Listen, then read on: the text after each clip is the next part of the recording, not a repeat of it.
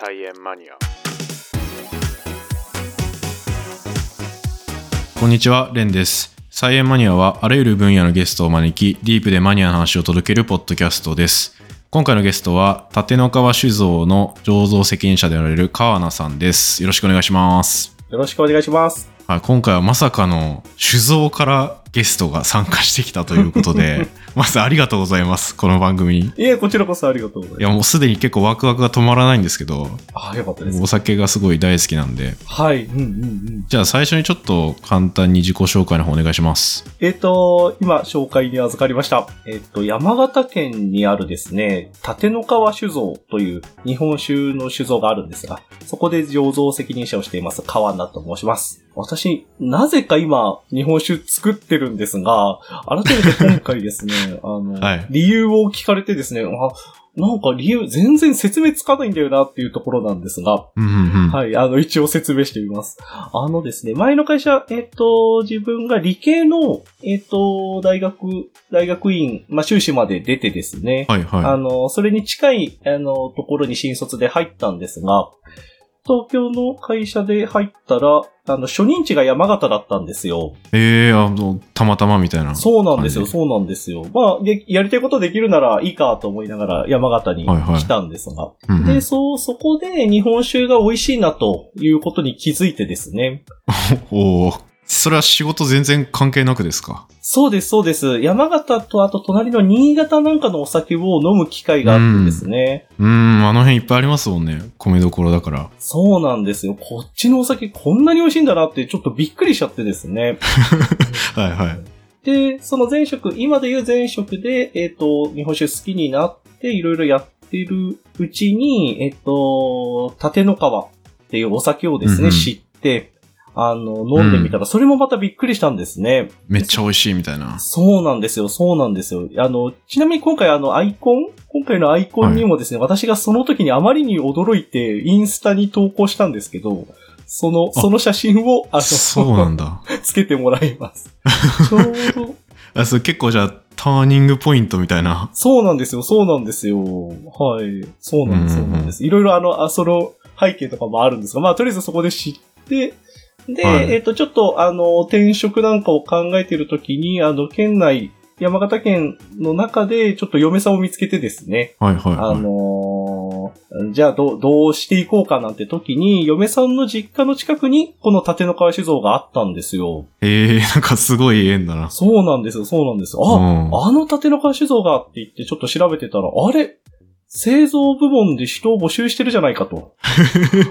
あれあれって言って、で、なんか調べてみたらすごい見つけ方ですね。そうなはいんですよね。大外からこう来ちゃって。で、えーっと、なんかいろいろ、あの、人を大事にするとかいろんなことをいい、いい、なんかすごい素敵だなと思ってですね、あのうー、ん面接受けてみたら、うんうんうんはい、いきなり、いきなり社長面接で、じゃあいつから来られますかみたいな、なんかトントンと話が進んじゃってですね。ええすごいっすね。なんかそうなんですよ。で、はい飛び込んでみて、今、今年、今9年目ですかね。はい、ですね。そんぐらい今やっているところです。ああ、いや、ありがとうございます。なんか、いえいえいえすごい、いろいろと気になるポイントはあるんですけ ど、ちょっと、後々いろいろ詳しく聞きたいなと思うんですけど、はい、ぜひ。まあそもそも、ちょっと今日なんで、こう、ゲストに来ていただいたのかっていうと、はい。あの、菜園トークの方にお便りをいただいたんですよね。そうなんです、そうなんです。はい。いや、僕もそれすごい嬉しかったんですけど、いやなんかたまたま、そのお酒の、なお酒の話じゃないか、お便りくれたのは、中学生の方が受験したいっていう、受験するっていうところで、確か筑波大学の物理系のところに行きたいって言ってたら、そうなんですよ。そこの先輩だっていうことでお便りさせてくれましたよね、確か。そうなんです、そうなんです。シミくんっていうなんか、なんか、そう。なんかぶっ飛んだメールを送ってるのがいるなと思っ たら、いやなんか、ポッドキャストの菜園トークの最年少リスナーかもしれないですよね。多分ね、はいまあ、みんな、みんながみんな年齢言わないとはいえ、いや、そう。それでも中学生、中学生は多分最年少でしうょうね。ん。いや、そうなんですよ。で、めっちゃなんか夢を語ってくれて、うでん、、それに反応してくれた方もたくさんいてえ、えで先輩もいるんだっていうのと、あと、まあ、日本酒造にその後入って、はい。 な、な、なぜか醸造責任者として働いていますみたいなお便りが来て、そう。どういうことだと思ったん ですよね。っていうのもああって、まあちょっと今回お誘いしたっていう経緯ですね。はい、ありがとうございます。これもまたなんか変化球で日本酒の話することになりましたね。いや、そうですよ ね。ななんか変な、不思議なつながりですよね。そうです物理学科からのな、なぜか日本史の話みたいな。そうなんですよ、そうなんですよ。あの、理系、物理学類、物理、あの、筑波大だと学部じゃなくて学類って言ってたんですけど、まあ、それは、うんうんうんで、あの、なんだっけ、バイオ、生物系だけ、あの、別のところに行ってたんですね。別のところに別のとこななんろ。ていうかな、大学のくくりで、はい。えっ、と、数学、物理、化学、えっ、と、地学は一つの学部にあったんですけど、うんうんうん。その、その昔そのバイオが流行った時に、うん。バイオだけ別学部にこう移ってたんですね。ああ、なんか、場所も違うみたいな感じですかそ、ちょっと、まあまあ、あの、そうですね。ちょっと違うとこにあるんですけど。へなので、え。理系を出たと言ってもですね、本当に全然生物には触れてなかったので、旗から見ると、あれ、そうは言っても理系でしょって思われるかもしれないんですが、あの、全然別のとこから来たってか、つもりでいます。うんいやしかも、日本酒造、めちゃめちゃバイオ系のイメージがありますけど、なんか、そうですよ ね。やってることとしては。そうなんですよ、そうなんですよい。やーそれで面白いなと思って。え、もともと、ポッドキャストを聞かれてたんですかえっと、そうですね。はい、聞いてました。いろいろ。うーん。ですです。あのー特にサイエントークさんは、去年の夏ぐらいにですね、そう、あの、聞き始めました。ああ、じゃあちょうど科学史だとか言い始めたぐらいですよね。さあ、そう、そうです。ちょうど2部に入った頃で、あのーああのーそうそう、そうです、そうです、そうです。そうですだどっち、どっちに行こうかなと思いつつ2部に今進んでってるとこですね。あ。ああ、いやーありがとうございます。うんなんか、そんな不思議な縁で、今回、菜園マニアで日本酒について語っていただけるっていうことで。 はい。そういうことで、はい。よろしくお願いします。はい、よろしくお願いします。そうですね。最初に、だからさっき、あの、きっかけっていうのは教えていただいたんですけど、はい。そんな日本酒造にポンって飛び込む、飛び込んで、経験とかそういうのってあんまり必要とされるもんじゃないんですかね。あー気になったんですけど。はいはいはい。そうですね、そうですね。はそこは、結構、うちの会社はかなりその辺、あの、自由でしたのい。で、うーんはい、本当に入ってくる人、基本的に、あの、未経験ですね。今、もあーうほ、ほとんど未経験の人ですね。あ、そうなんだ。職人さんみたいな人がいて教えてくれるみたいな感じですか。ですね。そうですね。まあ、先輩がまあ、そういう感じですが、でも、年齢も、一番上でも40代とかなので、だいぶ若いんですけど。うんおお、若いですね。そうなんです、そうなんへです。また、なかなか特殊です。そうですね。そういう意味だと、あの、なんだろうな。本当にいろんな人がいる中で、自分も物理から飛び込んできたとはいえ、ーうんうん、うん。その理理系的な考え方っていうんですかね。こう、なんだ、仮説を立てて、試してみて、うん。で、成果を出すみたいな、このローテが、あの、活かせたっていうのは、そういう背景もあるかもしれませんね。やっぱり、その醸造みたいなやつうんうもん、ちょっと条件変えてう、んうん。試してみて、で、結果を見てみたいな、その繰り返しみたいな感じですか全然ちょっと僕、どういう 感じなのか想像できてないんですよ。日本酒を作る現場見たことないんで。そうですよね、そうですよね。ぜひ、あの、そうだな、はいそうだな。あの、そうです、そうです。あの、試すって意味では、あの、見えない、あの、なんだろうな、お酒作ってる中身は見え、見えないんですけど、だからこそうん、こう、何かをインプットして、何かが起きてアウトプットっていうところを、なんかいろいろ試さないと逆にわかんないってとこですね。うんう。んいや、結構トライアンドエラーなんだろうなっていう。そうですね、そうですね。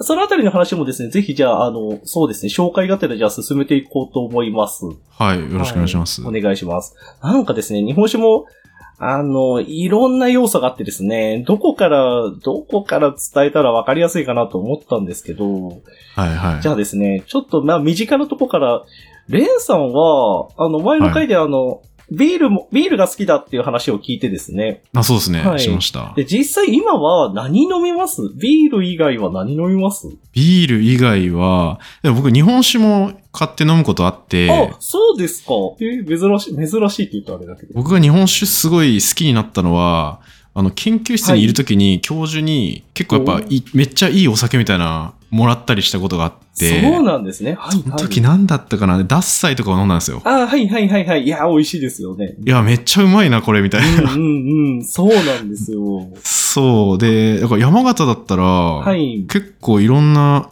え、口説き上手とかも山形ですよね。ああ、そうです、そうです。もう、ついこの間、あの、社長とも話しましたけど、はい。あーすそうなんですねすはいいや、。とかも、いや、僕結構好きですし、ああ、そうですか。あはいそうです。あじゃあ、あめちゃめちゃ、あ、じゃあなんか自分、自分の方が詳しくなさそうなので、じゃあ今日はこの後。あ、いやい や、 そう、そこまでではないですけど、まあ、好きなやつは好きみたいな感じですあーそうね。でだすかから、日本酒をいろんな種類飲みに行けるお店とか、はい。行くことありますね。あ、あ、それはそれは。ああ、それだはいと話しやすいですね。ああ、それはそれはいや、。だからもう今日ワクワクしてるんですよ、いめっやちゃ。ー、よかったです、よかったです。 あ、じゃあ、えっと、ビール、日本酒って結構醸造酒が今寄ってますけど、例えば、ワインとか、ワインは飲みますワインも、いや、まあ、たまにぐらいですけど、うんうんうんうんでもそんな種類とかは知らないですいや、ね。ですよね、ですよね。うあん。とは、蒸留酒とかはどうですかウイスキーとか、焼酎とか。ああ、いや、僕、焼酎が全然飲めなくて。あー、わかります。自分もそっち派なので、よくわかりそまう、す。ウイ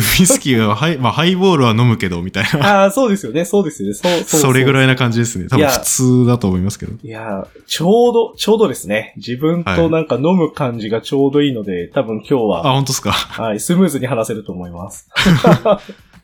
でですね、そう。で、今の話に出てきた醸造酒の話なんですが、うんうんうん。あの、日本酒って、あの、この前、えっ、と、この前の、あの、サイエントークでも頑張って、あの、お酒会を、はい春ポシオン会をやってくれて、はいい、やいやお酒会をやりま した。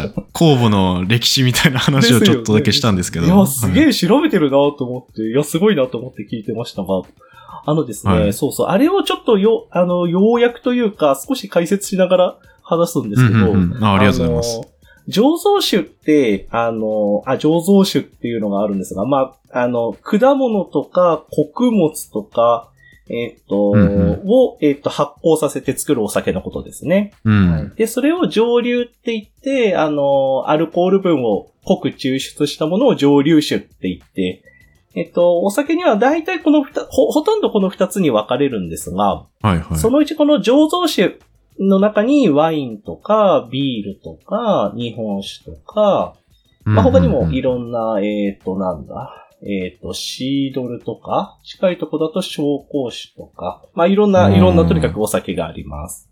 はいはいうんで、その中でも、えっ、とですね、あの、サイエントークの中でも話してた、あの、ワインとヴィンテージの話ああ、しましたね。ヴありィンまテーしたジよのね意味みたいそうな。そうそうそう、そうなんですよ。そうこのあたりから切っていくと面白いんですが、えっ、と、うーんとですね、ワインにはヴィンテージがあります。あの、うんラテン語で語源もヴィンテージ、あの、ワインの取れた年だって言ってましたが、ぶどうの収穫の年ですね。そうです、そうです。ですね。はで、あれって、あの、おもし、これで化学につながってくるのが、あの、はい酵母がエタノールを作ります。うんううんん。うん、酵母がエタノールを作るっていうのはわか、あの、わかるかと思うんですが、その原料は糖なんですね。うん。糖分をグルコースとか、そそうういうでやつす、そうでですす。ね。グルコースを、はい特に日本酒はグルコースが中心なんですが、まあ糖分をアルコールにか、エタノールに変えるというのが酵母、酵母くんがやってることです。はいは。はいい。で、そう、そうした時にワインって原料ブドウじゃないですか。はい。そうすると、酵母くんを、酵母くんの働きだけでお酒ができるんですね。あ、もともとついてる酵母みたいえっ、な。と、あーんとですね。あ、まあそう別そう。なんもですかとねもとついてる酵母もあれば、添加する酵母もありますが、そうそううんうんうん原料に糖分が入ってると、えっ、と、酵母の働きだけでもエタノールがゲットできると。ああ、ぶどうに糖分が入ってるからっていうそうこです、そうです。とですね。はい。そうです、そうです。で、そうすると、すごくシンプルな、一工程で、えっ、と、お酒ができるので、その、はいブドウの特徴がそのままお酒に出やすいんですね。う。うん、うんん、うん。だから、ぶどうの出来がそうです、そうです。直で味が大事っていう。そうなんですね。そうなんです。そはういはいなんです。だからすごく、あの、人にもちろん、人によって違うんですが、極端に言うと、ワインの出来は、ブドウの栽培、ブドウの出来が8割だっていう人がいて、うーん、そ8の割。はい。その後の2割ぐらいが、その、醸造家の、醸造の、なんだ、腕の見せ所っていう、まあ、その、ブドウ作りの方が8割ぐらいの比率を占めていると。いう声もあります。で、それに対して、今度はビールと日本酒です。はい。ビールと日本酒の原料ってわかりますまあ、麦とか米とかそうです、そうでです。すよね。はい。ビールは麦。で、穀物ですね。そうです、穀物ですね。はいで、。穀物って糖ありますまあ、ぶどうとかに比べたら、あんまりないんですかそうですね。ほ、ほほとんどないです。あの、まあ、ゼほとロんでどなはいかないんですけど、あの、うんで、えっと、でんぷんの状態でいるので、ああ、そうで糖すになね。る前の状態でいるんですね。そっかそっか。繋がってる状態みたいな。そう、そうです、そうです。まさにその通りですね。はいはいははい。で、それを、こう、そこに酵母君をですね、添加しても、あの、こんな大きい状態じゃ食べられないよと。い。うーん。うこんな大きい状態じゃエタノールにできないよって言って、お酒にならないんですね、実は。ーん。はい。なので、なので、ビールと日本酒はちょっと特殊な工程をもう一つ挟みます。で、うんあの、例えば、先に、どどっちから言えばいいかな。わかりやすく言うと、あの、日本、あ米って口で噛んでると甘くなるじゃないですか。はいはいはいあはい。の、うんうん。もぐもぐしてるとこう甘みが出てくるっていうのは、あれは唾液の中にある、えっと、なんだっけ。アミラーゼですか。そう、そうですね。アミラーゼが、えっと、米の澱粉を糖に変えてくれると。うんうん。はい。っていうことで、この、えっ、と、それが元になって口紙酒っていうのができたんですね。おーこれは、あれですね。君の名はで出てきましたね。そうです、そう です。まさに君の名はですね。はい。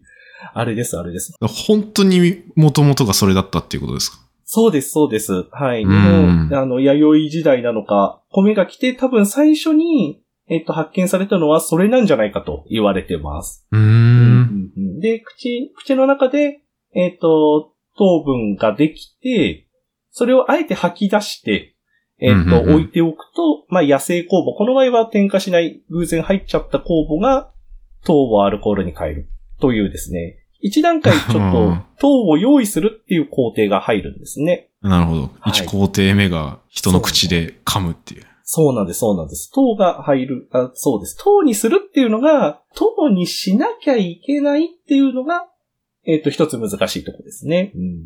え、これ偶然見つけたんですかねあの、それも、お何なん難ですかしいところで 偶然、偶然だと思います、自分も。いや、普通やろうと思わないですよね、そんなそこうっと。すよね。わざわざ出すかっていうところですもんね。そう。そうそう。でも多分、な、何かしら、あの、発見、どうですかね。ちょっとこのあたりは微妙なとこですけど、偶然何かこうう、ん唾がかかっちゃったとか、なんかこう、そうあーいうとこからできたんじゃないかと、私は思うんですよね。あー確かに確かに。いや、まあ、諸説ありだと思いますけど、ありそうですね。そういう偶然入ってて。。そうそうそう本当に偶然で、あれ、な、なんかう、ん発行してる。は発行が見つかったのも多分そんな感じじゃないですか。そうですよね。そうそうそう。そういう時でも、あのー、ビールが見つかったのが、こう、麦に、水に浸してたスープのようなものが、こう、プツプツ泡立っていはて、いなんて話ありましたが、あ、そうですね。多分作ってそのまま置いといてみたいな。はい、まあそそれうでもす。おそらく偶然じゃないかみたいな話でした。うんうんうん。で、あれがまた、ちょっと戻ってきますが、ビールの作り方にも関わってくるんですね。うんうんう。うんん日本酒のお米は、えっ、と、えっ、と、米の澱粉を糖に変えるのに、まあ、口上酒が発祥で、今は麹っていうのを使ってるんですが、ビールはですね、あの、そこがまた、これもすごい偶然なんですが、麦を水につけておくと、発芽をします。ほうほうほう。はい普通に目が出る。そうです、そうです。み芽が出ると。はいはで、その時に、麦の、その、麦自体が、これから大きくなるのに、麦の中の澱粉を自分で、糖に変えるんですよ。ええだかあらの、普通に代謝するみたいなことですかそうです、そう自分です。自分でこれか使らうじみたいゃあな、そうそう、に肉体、肉体じゃないか。麦の中にある澱粉を自分で、そう変えるんでおー。すね。だから、ええインプットは水と温度だけやってやると、あの、うみ自分で糖を作り出してくれるんですよ。いや、植物すごいですね、やっぱ。そうっすよね。そう、そうなんで すよ。で、ビールはその、麦芽か。麦芽っていう状態で、それが、もう糖を持ってるということ。麦芽はもう、あだからその生えてきてる状態みたいな。そうでですね、そうです。感でじですね生えてきてる時点でもう、あの、中には糖が用意されてるとす。うん。いうことなんですね。だから、すごい偶然で見つかったって中では比較的見つけやすい。水と温度があれば、そこに確かに糖が用意されているので、そう、比較的見つけやすかったって意味で、すごく、あの、歴史も古いんじゃないか と。確かにな、口上酒の方が見つかりにくそうだもん な。そうなんです、そうなんです。ああ、でもそれ面白いですね。ちょっと確率論みたいな感じしますね。ですね、ですですうん。。やっぱりそっちの方が古いもんな。そうです、そうです。歴史的にもやっぱ古いし、あの、なんだ、特殊な、あの、結構、あの、肥沃と逆の、まあ、荒れ果てたとこでも比較的小麦は生えやすいので、んそういう意味で、も、あの、そういうとこで見つかっていても、水と温度で、あの、爆芽になってとか、そうですね、偶然あがそっか。早い可能性は高かったですね。実際その方まがあ確かに古いですし。どんだけその植物が繁栄してるかにもよりますもんね。ですです、そうなんです、そううなんです。ん。で、で、まあ今、で、ワインとビールと日本酒ってきてますね。そうそう。はい。その複雑さの順なんですね、これが。あ、複雑さの順って言うとあれなんですけど。ワインだと、えっと、糖がもともとあるので、酵母を入れるだけでお酒になる。うん。まあ、これを一つの発酵だけでお酒になるっていうことで、単発酵っていうんですね。たはい、単はい、単体単の細胞の単ですね。はい、単体の単。で、えっと、ビールは、一回の酵母を添加するだけだとお酒にならないんだけれども、えっと、うんうんうん麦芽にするっていう工程を一つの発酵、あの、澱粉を糖に変えるっていう科学的変化が起こっているので、これを発酵とすると、うんうんうん。と糖に変わる発酵と、次に、えっと、酵母を加えてエタノールになるっていうふ二つの発酵が起きるんですね。うん。なるほどだからこれを複数の発酵って書いて、複発酵って言います。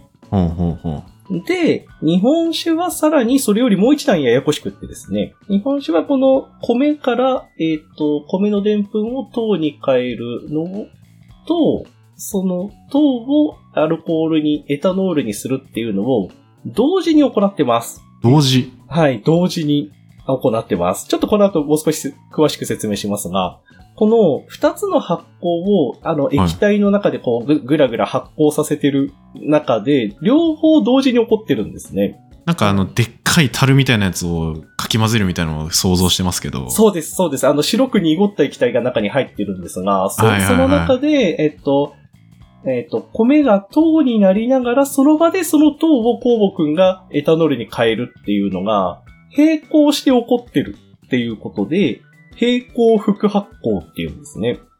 平行副発酵。はいへえ。でもこれ、そっか、む、難易度はでも上がるんですかそう、そうなんですよ。二段階に分かれてるよりも。ですです。でうん、これがすいません、難易度って言っちゃうとまた、あの、あの、難しいとこなんですが、あの、そういう、あの、地理的、歴史的に、うん。それが一番よ良かったってことですね。うーん。決してあの、それを選んだわけではなくって、例えばワイン、フランス、あ見つかった場所はまた違うんでしょうけど、あうのんうんうん、ブドウのあるところで、どうもエタノールはなんか愉快になれるし中毒性もあるぞっつってみんなが飲みたがったと。いや、そうです言っね。た時に、うんうん、ぶどうが、あ、ぶどう、ここにはぶどうがいっぱいあるじゃないかっつって、じゃあぶどうで、うち、裏は、こう、ワインってものを作っていこうってなったりとか、うん。あ、じゃあうちには小麦があるぞと。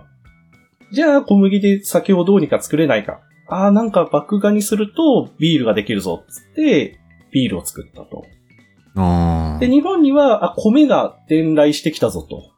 弥生時代に伝来してきて、あの、米はたくさんあると。うんうんうん。た、だなんか、なかなか、こう、なんか、あの、偶然見つかったものの、偶然なんかエタノール、なんか気持ちよくなれる液体はできたものの、なんか作り方よくわかんないなって言いながらも、どうにかこうにか工夫して、麹っていうものを使って、えっと、安定して糖ができるようになると、あ、じゃあ、うん、この日本っていう地では、麹を使っ、米を原料に麹でお酒を作ろうと。あいうようーなだから、そっか、地地理的な域性みたいな。そうです、そうです。っていうのがあるので、うんうんなうんのでちょっとすいません、最初の最初に戻っちゃうんですが、ワインが単純でシンプルだと。だからいいとか悪いとかでもなく、日本酒が複雑だからいいとか悪いとかいう話ではないというのをちょっと伝えておきたいんですね。そうそうまあ、それぞれの場所にあったものが、まあ、今まで残ってて、そうなんです、そうなんです。あー結構イメージつけられがちですよね。これ、前僕も話したんですけど、はい。なんか結構ワインは、結構西洋の人たちが飲んでて、ビールは東側で、なんというか、そっちの地域の人の方が、まだちょっと文明が進みが、差があったたんで、ビールは野蛮人が飲むものだ、みたいな、ですね。言ってたけど、まあ、実際そういうのはまあ、勝手にその人たちが決めたことであって、うんうんうんうん。実際その地域に適したものがただただ飲まれていってるみたいなそうなんことですよね。そうです、そうです。そんな文化とか格差とかにまあなっちゃうっていうのは、また歴史の話になっちゃいますけど、まあ、あの、はいその土地の、その土地の適したお酒だっていうことで、いや、そうっすよそねう。わかりやすく言うと、まあ、あの、うんややこしさ、複雑さってことなんですけど。うんうんうん。というところでした。はい。で、まあ、じゃあお米が今、なんだっけ、2段階で日本酒になるっていう話には伝わうっん、そうですたね。とこですね。そうですね。はい。あと、こ麹が必要。まあ、これ、麹菌ですあね。そうそうそうそうです、そうです。麹菌が必要ですね。酵は母いと別に。これは、なんかどういう働きというか。そうですね。で、はい麹は、えっ、と、えっ、と、カビ菌です。カビ。はういん。アスペルギルスオリゼっていうですね、日本酒に適した、えっと、カビ菌がですね、発見されたんですね。はい。普通のカビとは違うんですかあ、ですです。普通のカビと違って、一うん番大きなのは無毒です。うーん。これが一番大きなところですね。カビのいろんな中でも、無毒のカビっていうのは、もう、あの、ものすごく限られるんですが、そのうちのあれですよね。チーズとかのカビとかもありますよねそ。うですね。あの白カビも青カビもそうですね。あの、うん無毒のカビです。ああいうので、日本酒に適してるやつがいるっていう。そうです、そうです。あうんうんうの、んちょうどあの、お米、多分農家さんだとわかるんですけど、お米栽培してるとの、あの、お米、稲、えー稲穂に、ちょっとこう、み、緑っぽくなんか、ふわっとした、かびちゃった米っていうのがたまにあるんですね。うーん、あ、そうなんあだ。れが実はそのアスペルギルスオリゼの、あの、発見されたルーツっぽいんですが。へえ。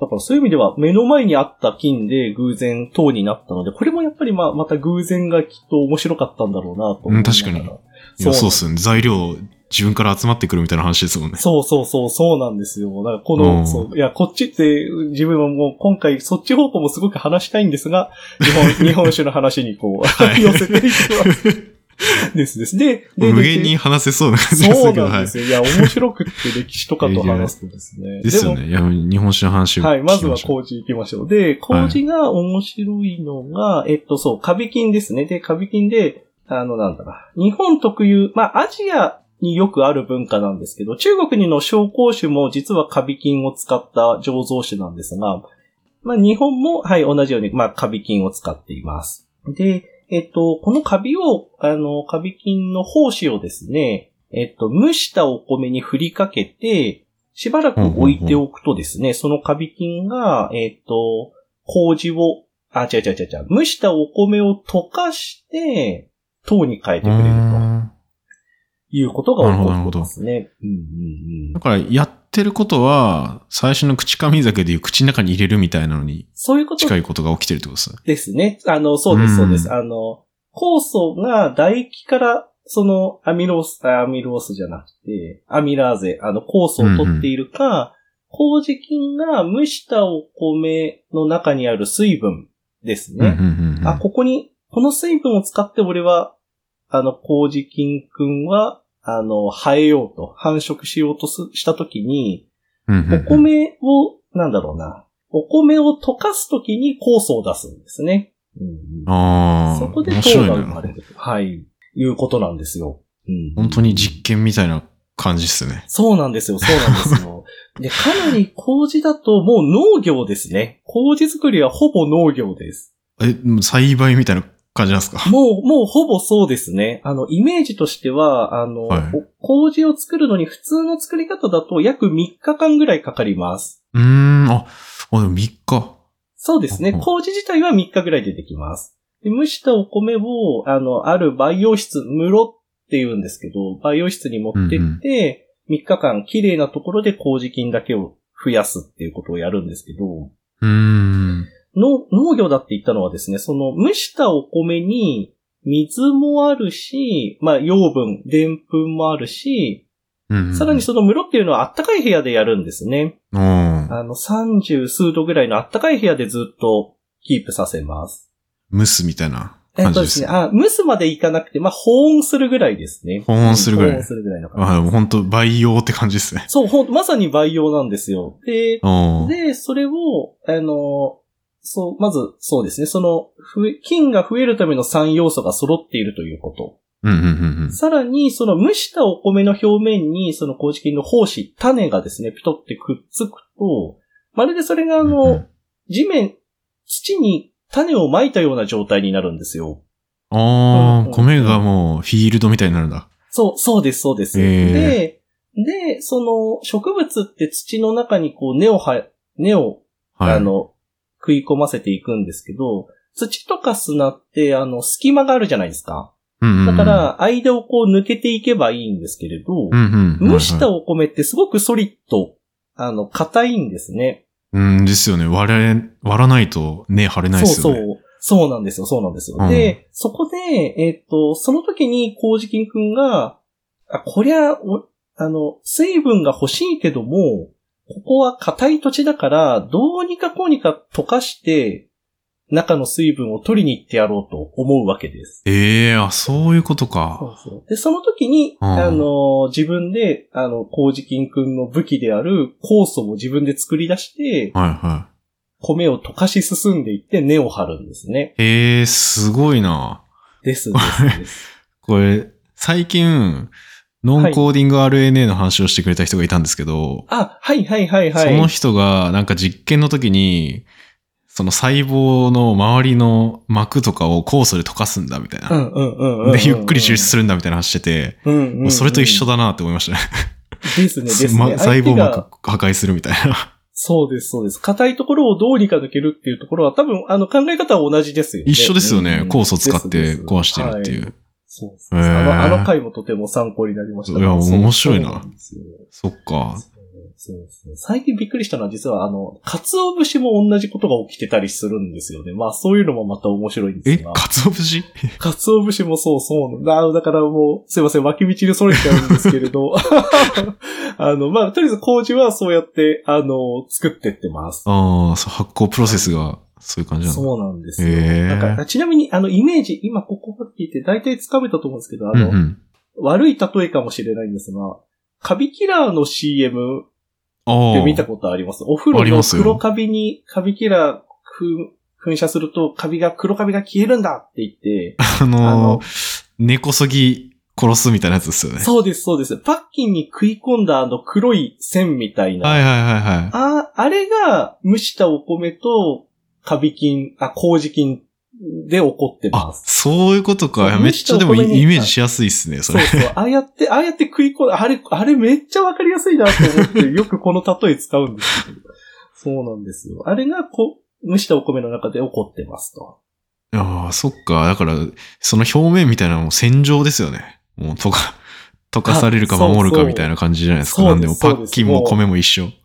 そうですね、そうですね、そうですそうですね。そういう意味では、カビキラーはちょっと強すぎる兵器で すけど、まあ、確かに強すぎる。ですね。そんなことが、そうですね。確かに、まあ、戦場っていいや、戦場です。いやー、で戦場だと思いますよ。ですです。まあ、そう、あの、戦うっていう意味ではそうなんですが、まあうんうちらはそれを旗から、まあ、神のように見ながら、うん。それをこう、うまくコントロールするっていうのを、あの、麹作りとしてやってます。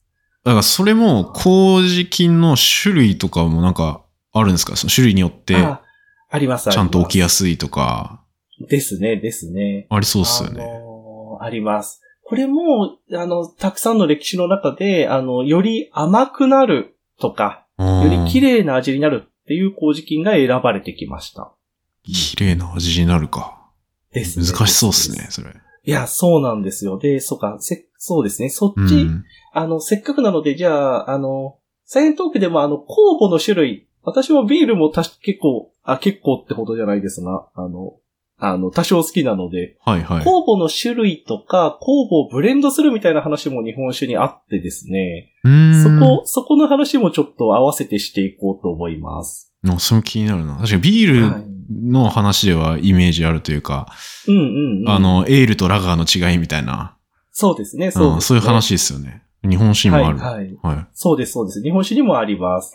で、さっきの種麹菌が、あの、麹菌が、えっ、と、なんだ、いろんな種類がいるとか、うんうんうんあの、きっと選ばれてきたんだとか、いうのも、と合わせて、うん日本酒ではもう一つ、酵母、酵母菌も、あの、使われてますが、うんうん酵母菌も同じように、えっ、と、選ばれたり、今では保護されたり、あの、いろんなことが起きてます。あの、ほ、保護されてます。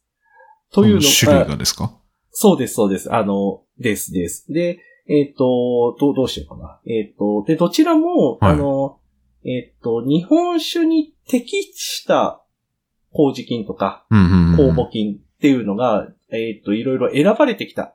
開発されたり、見つかったりしたのを選んでいくっていうのをずっと繰り返してきてるんですね。うんうんうん。そんなイメージはありますねで。す、です。だから今のやつは、あの、すごいもう、そうですね。生部体だけがこう、よく使われてるという感じですね。それでも種類はもう味見ていくしかないってことですよね。そうですね。ひたすらそうです、そうです。うん本当に、特に、あの、なんだっけ、ビール、ビール界でも、あの、お酒界でもありましたけど、あはいる樽で、なんかこの樽からうめえビールができるぞっていうのも、はいはいはいはあい。日本酒でも起きてます。あ、そうなんだ。この樽に入れたらうまいの作れるから、この樽もっと使い回そうみたいな。そうなんですよ。で、それがもう少えし生物、生物学、培養的なうん意味で抽出、あの、うん抽出っていうか、あの、摘出されて、それが、あ、これは本当にいい菌だぞ、とあの、突然変異のいい菌だぞっていうのが保護されてるんですね。え、それって、いや、はいちょっと深深いっていうか、あれなんですけど、あ、全然全え、然。本当に DNA とか読むんですかあ、えっとですね。取れた菌すいません。あの、あ、そうかそうか。えっとですね。どう、でも、同定されてるから、多分、されてますね。おあー、のこうゲノムいう変異が入っててみたいな、分かっちゃいますよね。は調べい、た多ら。分そうです。ゲノム解析までされてるかまではわかんないですけど、あの、酵母の話をするときに、童貞を、っていうヘッド、童貞はされてるはずなので、あの、これが今までにないものだとか、あ、これはこれ系だとかは必ずされてるはずです。うん。で。おー、面白いな。ですです。で、例えば、今、境界酵母、業界では境界酵母っていうんですが、教会。あああと、醸造協会っていう協会があって、あの、あー、はい。です団体ですね。はい。ですです。団体の、が、えっ、と、その保護になってるんですけど、うんうんあうんうんの、その協会が出してる公募がナンバリングタイトルっつって、1番から今は19番ぐらいまであるんですけど、あそんななんか選ばれし公募たちがいるんですね。そう、そうなんですよ。えで、ー今は一番若いやつで6、6かな ?1 から5はちょっと古すぎるし、今となってはちょっとあれか、古い、あの、時代遅れかなっつって、あの、作られなくなっちゃったんですけど、お6以ー。降、6、7、8、8はあんまりかな。まあ9とか、とりあえず6以降は、えっ、と、今でもよく使われてます。じゃあ、それ使ったら、こういう味になりますみたいな、ななんとなくのデータがあるっていうことそうなんです、そうなんです。ですよね。データもあるし、しかも保護され、保護反布されてるので、全国で、うちは、このお酒は6号で作りましたとか、これえーはあ9そ号う感でじな作んりまだしたとか、そういう感じで、あの、使われてます。多分あめっちゃ面い。白いな。なんかそうなんですほ、本当にバイオ系の主役というか、細胞とかもそんな感じですよ。はい、ああのあ、そうなんですね。はい、はい、はい。あ、でうもん、なんかそうよくあるヒーラ細胞とか、なんかよく使う、実験で使う細胞とかも、はい、なんはいか。そういう保保護というか、元のやつがあって、あーいろんなとこ行くんですけどそうなんですねはいはいはい。ただ配、配った先で、そこでずっと培養してたら、そこ特有の変異入っちゃって、ああ、みたいなこともあったり すそうるそんう、ですけそうどで。すよね。そうそうそいう。や、なんか生き物だからどうしてもそういうこと起きちゃうみたいな。ですよね。ああるの、じゃないですか。境界公募もうそうです、そうです。実はその、保護反布も、毎うん年更新されます。つまん、あ、毎り、年なんだ。はいへえ。あの、なんだ、一回、ワンシーズン、あの、秋にお米が来て、そこから酒造り始まるとこが多いんですけど、うんうんで、うん。な、夏はオフシーズンなんですけど、秋から冬、春ぐらいまでお酒作りするんですけど、次の秋、翌年の秋には、もう一回協会から工房、その、その年バージョンの協会工房を買って、うん。更新して、あの、毎年、あの、新しい工房を使ってます。あ、そうなんだ。そう毎年違うんだ。それもそうなんですよ。それも、あの、なんだ。蔵内で、こう、スラントの状態でもらったりとか、まあ、培養されたもので、あの、増やされたものでもらったりとか、いろんな形あるんですけうんうんうど、んスラントはいはいで寒天培地に乗っかったものをもらって、あ、これまだ残ってるから来年も使おうってやってると、だんだん変異してきちゃうんですよ。ああ、ややっっぱぱりそうですよね。そう、そうなんです、そうなんですうんよ。で、それを、まあ、支出安定させる、全国の酒蔵の支出安定させるっていう意味で、毎年こう、協会で選別、あの、なんだ。もう一回こう選び直して、うんあの、とかばやってるんですよね。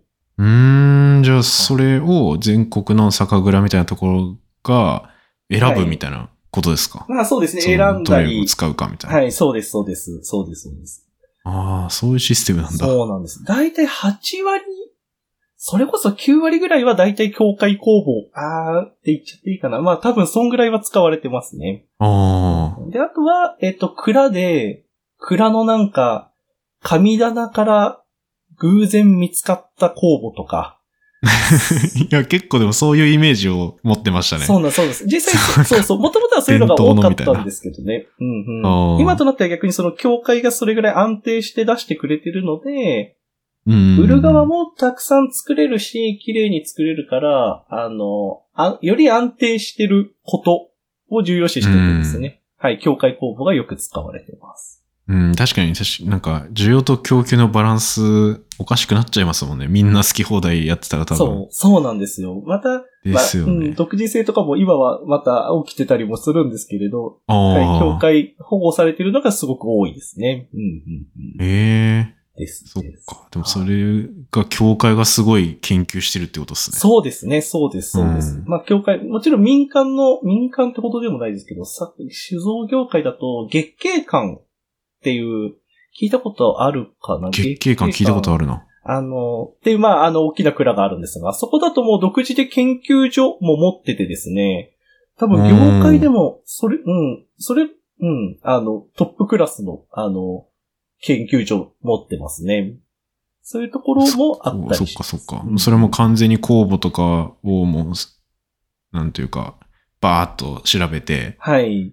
あの、スクリーニングみたいな。です感でじなすんだ。したりしてますね。まあ、いろんな、へーいろんな研究をしてます。まあ、などなど、あの、今日、あの、意外と、意外と、製酒業界も、あの、そういうことをしてると。いやもうめちゃめちゃバイオ系の実験ですよね、こ れ。ですよね、そうそうそう。いや本当に。飛び込んできて聞いてみたら、こう、こんなんね、ザ理系じゃねえかと思いながらい、や、そうっすよね。驚きましたっていうとこですね。そう。だ種麹、麹菌も、まあ、酵母菌も、まあ、ちょっとまた、あの、ルルートとか背景とか、麹菌は、うんうんうんあの、民間の企業がやってたりするんですが、あの、でうも、んやっぱり伝統的なやつは、あの、守られてるし、やっぱり長く使われますね。うん。まあそんな感じいやですよね。そんなところです。もういどっちも同じような工程を経て、その組み合わせというかどう使うかで、そうなんですよ。味が決まってるみたいなそうなんです。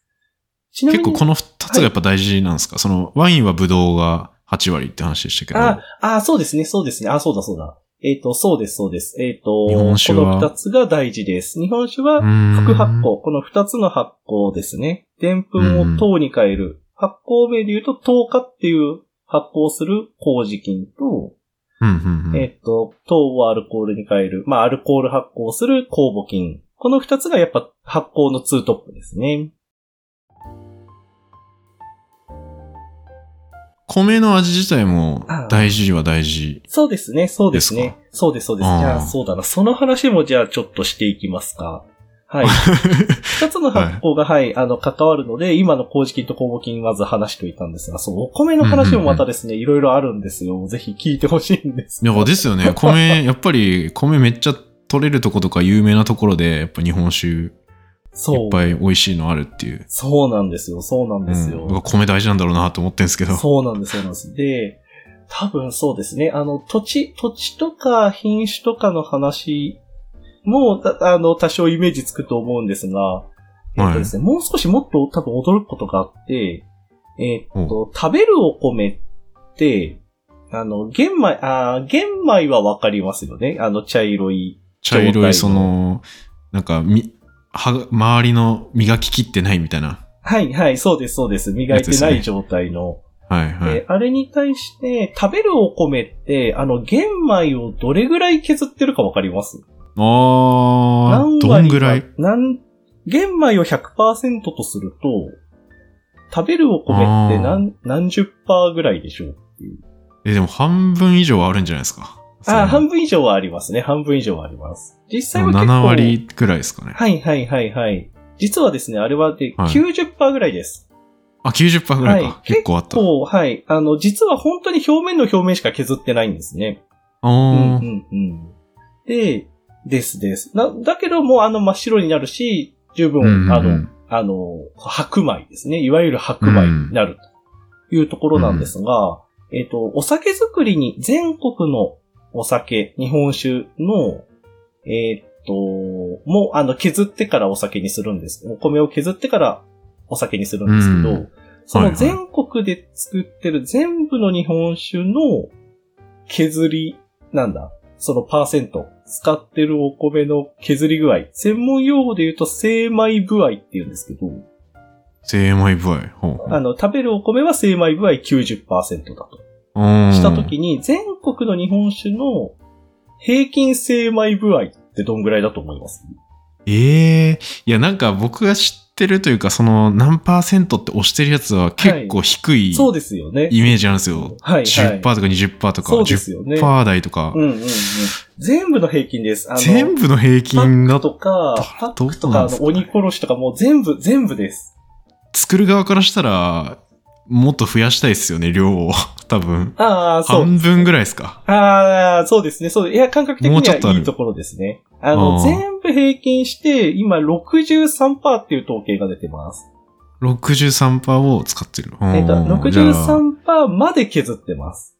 あえっと、あすいません。えっと、全だか国らのお酒はい。で、まあ、いろんなお米を削ってお米使うんですが、平均、うん全部のお米の平均精米具合は63%まで削ってます。だから、普通に食べるお米よりもさらに30%ぐらいは、そうですそうですさらに削ってるってことですね。です。で、うんうんうんうん。ですです。すいません。導入としてはちょっとうまくいかなかった感じがあるんです が。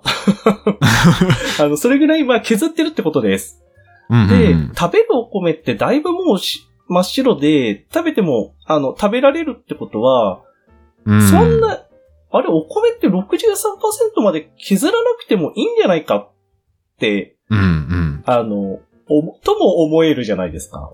うん。あうのん、そうですね。そうそう食べるなお米るべくいっぱい使った方がそうそうそう。良さそうと思いますけど。ですよね。で、だけれど、全国のどんなに安いおお酒でも、全部含めて平均すると、やっぱ63%ぐらいなので、あの、だいぶ削ってるんですね、平均してみると。うん。だからでちゃんと理理由があるってことですもんね。そうなんです、そうなんです。で、そこで、うんうえっ、と、お米の味の話が出てきます。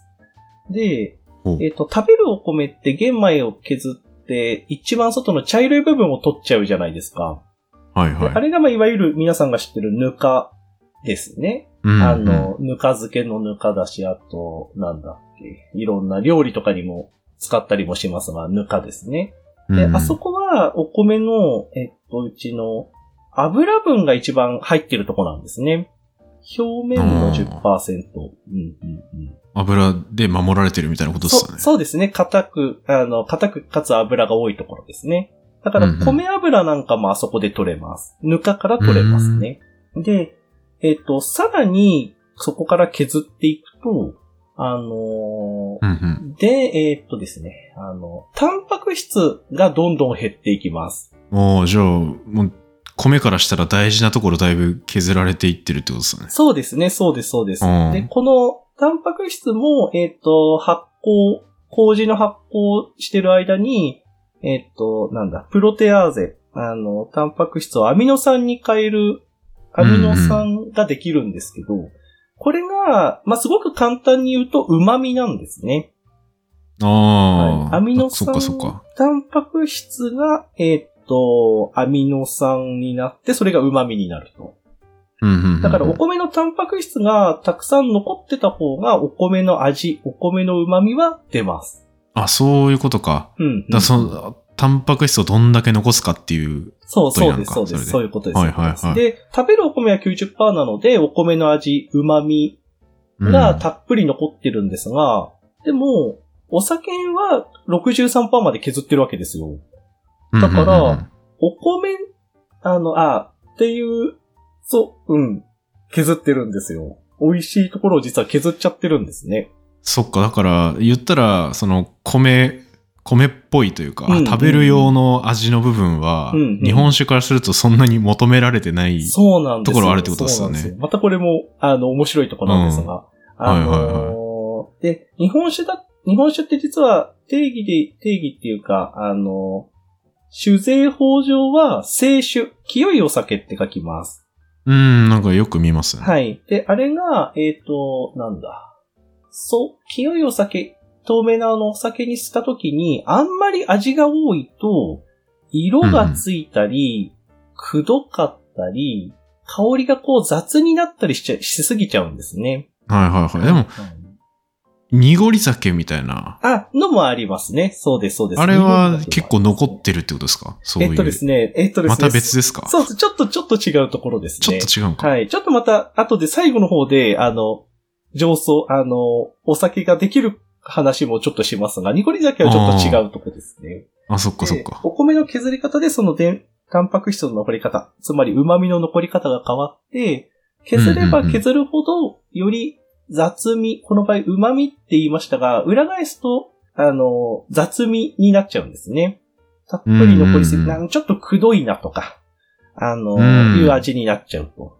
いうことで、で、どんどんたくさん削っていく。レンさんが知ってる脱菜さんとか、あの、くどき上手さんとかは、だいぶ削ったの出してますもんね。4割5分とうか、ん。えっと、はい。あ、4割8分あ、まあ、あの、だいぶ削ってますね。で、なんかそんなイージ。メージはありますね。だから、めっちゃ清めてるみたいな。そうです清そうでい、す本当に清いやつを出しに行ってるみたいな。そうですね。よりクリア、うん業界だとクリアとか透明感のあるっていう表現をよくしますね。うんうんうんうん。で、この、はい、削り方によってまずお米、お酒のタイプがだいぶ変わります。うん、面白い。で、あとは、えっ、と、お米をこう、蒸すっていうところもまた、あの、うんうん、面白いとこなんですが、ご家庭だとお米蒸す炊くん、炊くんですけど、はい炊飯器は炊く機械ですけどね。